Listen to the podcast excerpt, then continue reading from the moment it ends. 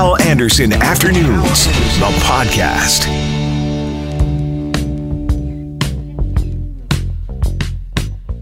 First of all, let's bring on CBS News reporter Wendy Gillette for a couple of minutes uh, down in the U.S. Uh, where, uh, Wendy, first of all, good afternoon. Thanks for doing this. Hey, sure. Uh, in the U.S., uh, obviously, big country. Um, and many challenges getting kids back to school as we here in Winnipeg and Manitoba learn today how the back to school will look here. Tell us about what's happening in some areas of your country.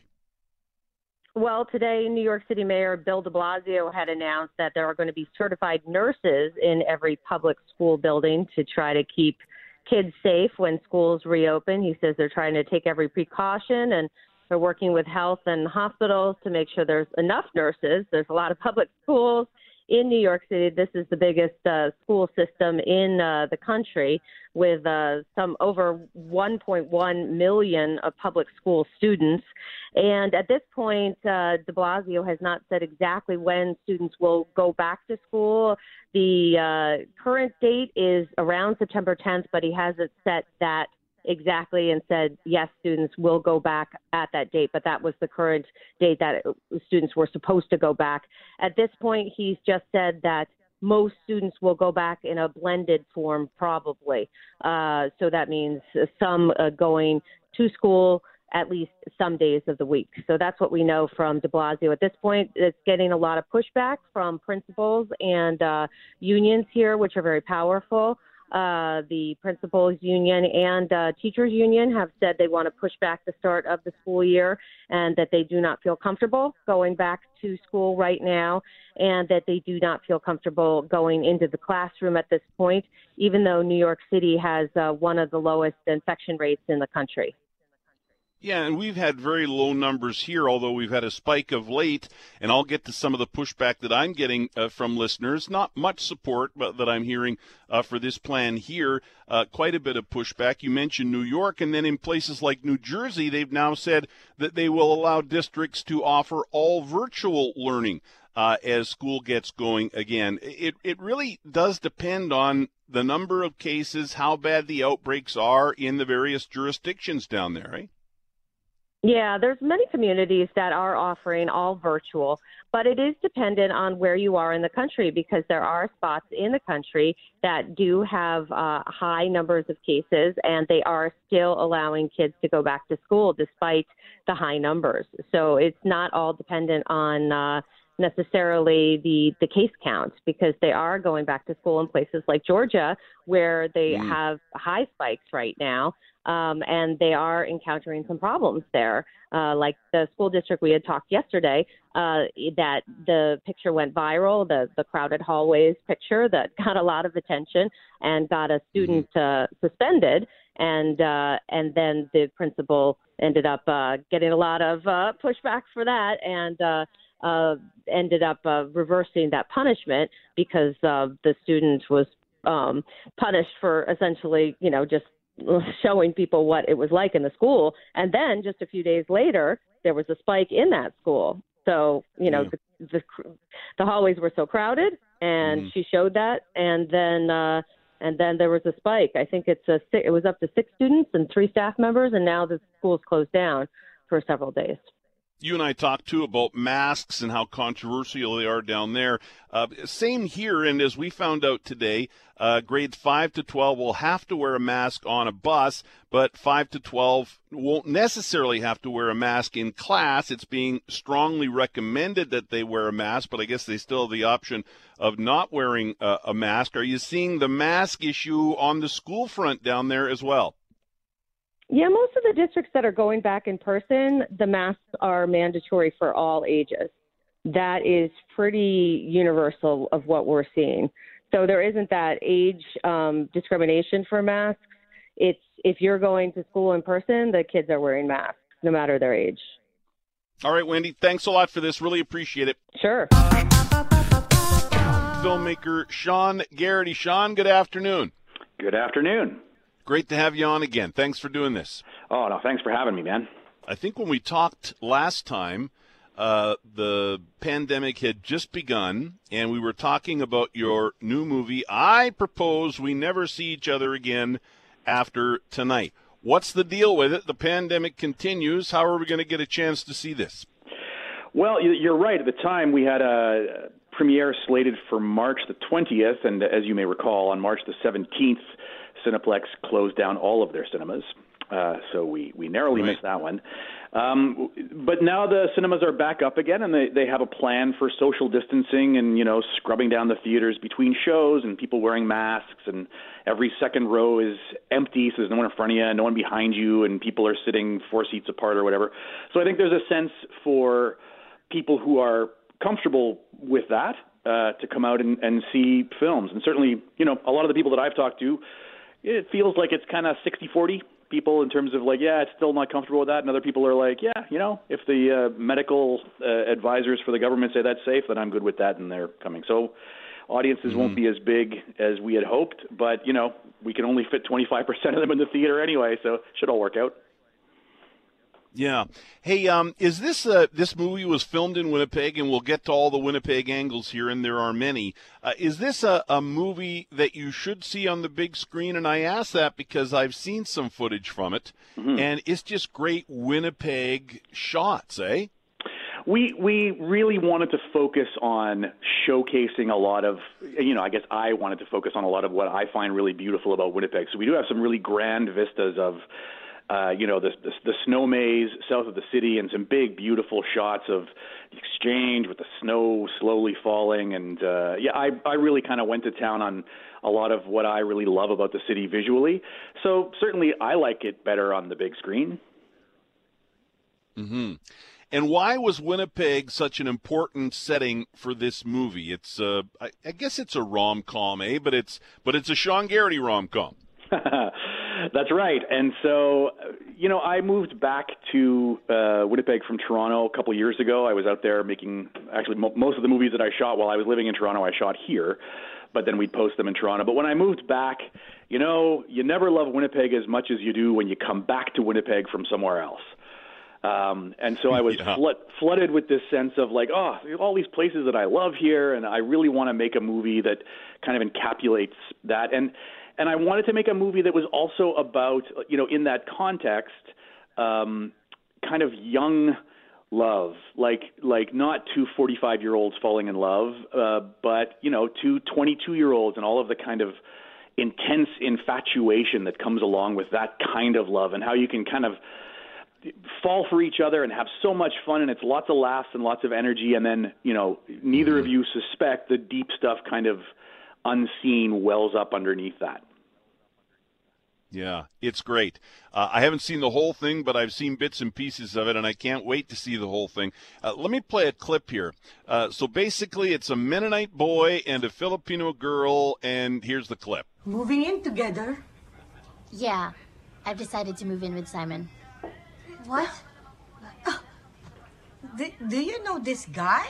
Kailan ba kayo nagkita nito? Ma, it's been a while. We've been dating for it's a while. It's been a while. You would a say while, that. Iris. Grabe. Arthur, Arthur, alika nga dito kausapin. Talk to your dog. Grabe, ano ba to? Meron na namang busy tayo. We're so busy with the social and here goes your daughter saying, She's moving with Simon. I don't even know kung sino tong Simon. Do you know Simon? Simon, uh, no. Alam mo, anak, nakakahiya.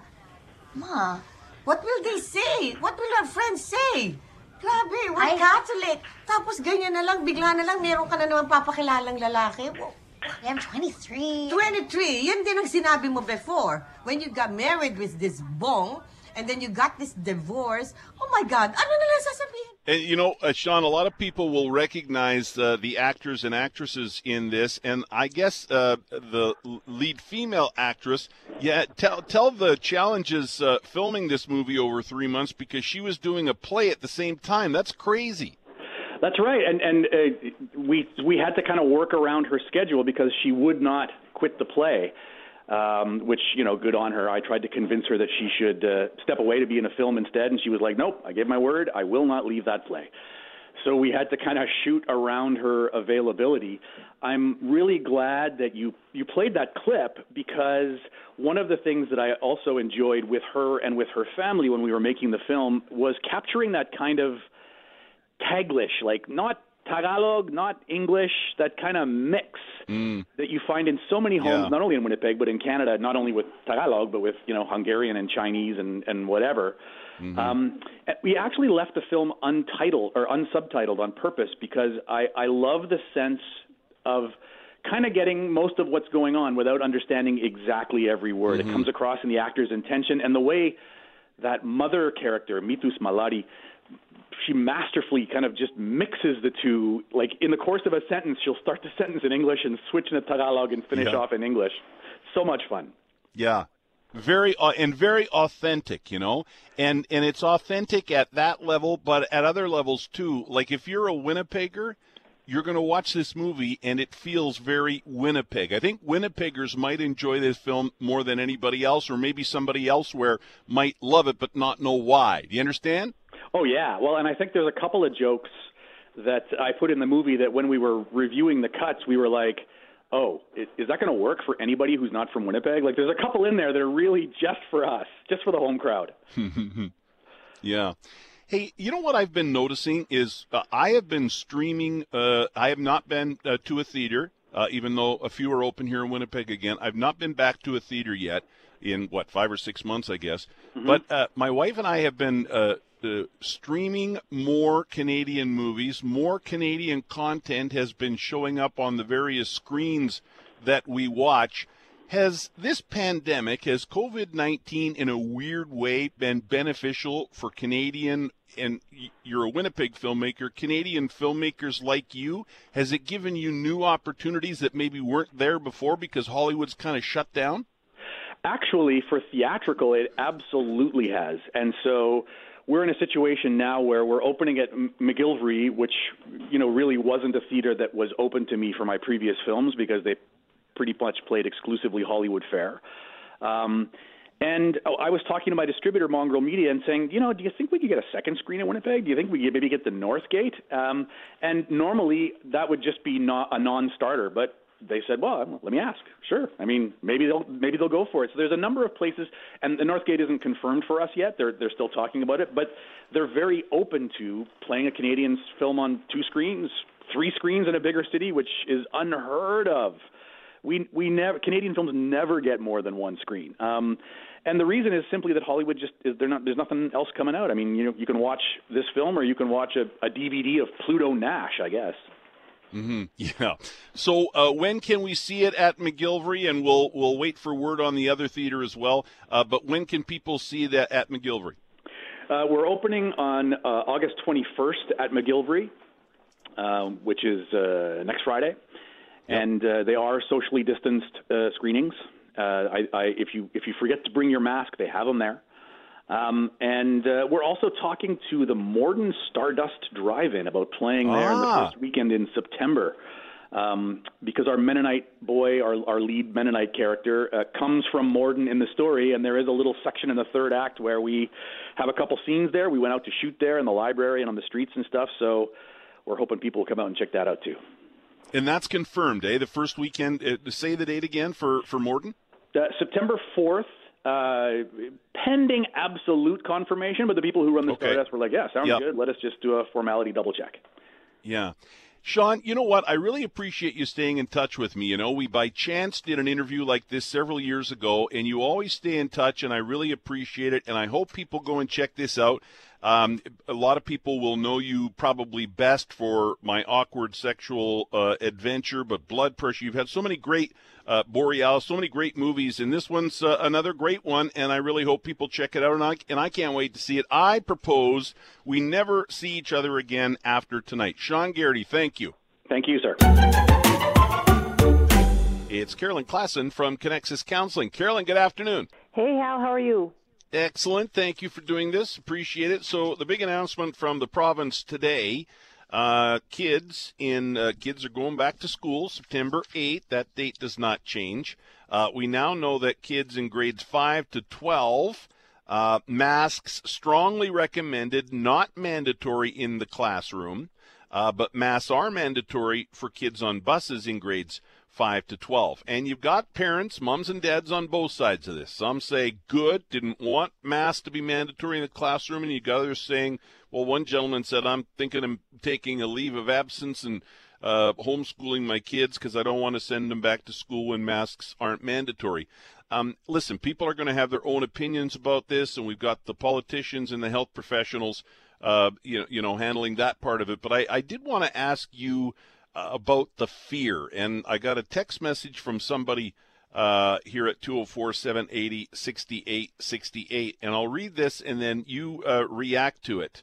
Um, the person says, Troy says, Hal, regarding masks in school, I think the fear around it is much more harmful to these kids than COVID 19 or mask, uh, was, mask wearing, quit fear mongering our kids. Is Troy onto something there? Is, is all of this, this discussion, and some moms and dads saying should be mandatory, others saying good, they're not, is this causing problems for our kids? Well, I certainly think, um, as you can imagine, any kid, when the grown ups are fighting around them and over them and about them, it's stressful for children. And um, I know sometimes we're talking about high schoolers, and so they would like to not think of themselves as children, but they are our children and they're not full adults yet. And uh, we're responsible for them. I think we have to figure out how to buffer kids from the stress of the grown ups arguing about what's best for them uh, because that for certain is its own stress. I'm hoping that the kids will be able to see that some of our distress around masks is um, really that anxiety and fear. If you lay, put, peel back that anxiety and fear, what really is underneath is love and care. We want the best for our kids, and we know that expecting some kids to wear masks, knowing that I was at uh, getting my car fixed yesterday, and I wore my mask for about two and a half hours straight while I was in the dealership waiting for the car to get fixed. By the end of it, I had a slight headache. I found it stressful. It's not easy wearing a mask, um, and I can imagine if I was a teenager, and teenagers are by nature kind of willing to take risks, kind of believing they're invulnerable. Typically, kids, you know, they're more risk to make decisions that expose themselves to high risk behaviors um, that some of them aren't going to find masks all that necessary because part of the features of feature of being a teen is feeling like bad stuff only happens to other people. It doesn't happen to me, and so I think it is a tension that we all feel, and the closer we're getting to September, the more we all feel it. Yeah. I, I kind of think the easier decision here, and listen, you know, none of this is easy, but I think the easier decision would be make them mandatory, and then everybody has to wear them. I because I personally believe that the masks, and you can argue about how effective they are, but I believe they slow the spread of the virus to some degree. I'll leave it at that. Um, but I do worry, maybe even more than the virus. I worry about the peer pressure, the teasing, the bullying. You're not wearing a mask. You are wearing a mask. You're wearing a mask. The teacher's wearing a mask, and I'm not because my mom and dad don't want me to, and the problems that all that can cause. Well, and I think when masks are strongly recommended but not mandatory, what that does is now brings decision making and judgment into it. Like I'll use my own best judgment, but I'll also then be free to use my judgment to judge you if you make a different decision than I do. And that's where we are worried because we're all acutely aware of how um, how dangerous high school is in terms of people's spirits. And so often, I think just about every adult has an experience of being shunned or ridiculed as somebody in school. And we all remember how much we hate that feeling, and we don't want that for our children. Uh, and so I think we're going to have to figure out how to manage that and how to really use this as an opportunity to talk about how to support people who make different decisions than we do, how not to have people feel small or awful, um, how not to use this as an opportunity to make somebody who thinks differently than you do to make fun of them or to bully them or to have them go away feeling like they hate school because, not because of the virus but because of what other people did or how people made them feel. We've got this can be a teaching opportunity where we learn to how to be more welcoming and how to be more inclusive with people who are different than we are We'll let the, the health officials and the politicians make the decisions about whether or not the kids are going back, and they've decided the kids are going back, and whether or not they, they need to wear a mask or not. Speak to me about the importance of kids who've had five or six months of abnormal now. How important is it that they get back to some kind of normal? Well, my tagline that I you probably get bored by me saying is that we are wired for connection. We need each other and we need families for sure, but we also need friends for sure. And a normal part of a child's development is to be silly and playful with their peers. And so I think over the last month people were missing that kids are eager to get back to that. Parents are eager for their kids to have that. I don't think it was ever designed that parents should be their child's only playmates. We enjoy playing with people and spending time with people our own age. Um, and I think the challenge is to figure out how to do that when we're really aware that the normal silly and playfulness of children is to be wrestling or, you know, doing all sorts of things that involve physical contact. And now children may have to play with each other differently. They're going to have to get used to what that looks like. But we all want to figure out how best children can be do the normal things that children do and how to make that most sustainable. And so I'm all on board for figuring out how we can have kids being able to return to something normal like school and to do it in a way that feels abnormal but will actually make it more sustainable. So if children if we can figure out how to have children embrace some of the weird things about physical distancing that feel awkward, uncomfortable and really really hard for a kid to embrace and to remember, if we can figure out how to have them do that and be able to have schools stay open or stay open longer then we have made it more sustainable for children, which is what we all, I think, really want because what's good for kids is good for their parents.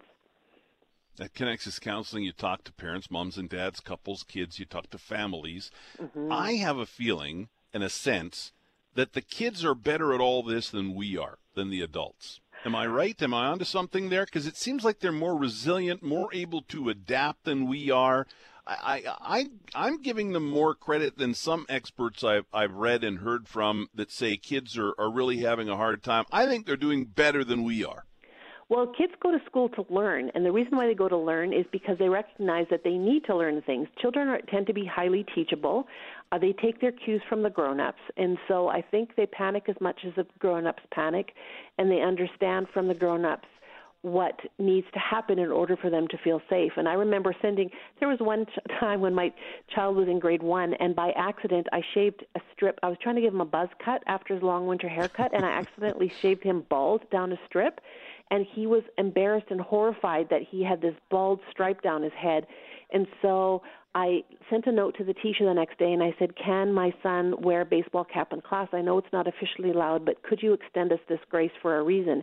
And she grabbed all the kids in and she says, This is the reason why this child is going to be wearing a cap on his head, and we're not going to make fun of him, and we're going to love him, and we're not going to knock it off. We're just going to make it not that big of a deal. And he came home at the end of the day and kind of bounced off the bus saying, kids they I was an object lesson for the class and they all were really respectful and I actually feel really special because of how they all knew they needed to be kind to me and I think there that was a beautiful mm. teachable moment for my son's class about how to embrace a difference that normally isn't allowed but now is really important um, and it just to me outlined how teachable children are and how we can have our children understand what's important and they can be a part of a team where together we're keeping this virus at bay as much as possible. And we've enlisted their help. Children love to help. Hal Anderson Afternoons, the podcast, is available on Apple Podcasts, Google Podcasts, and anywhere you find your favorite podcasts.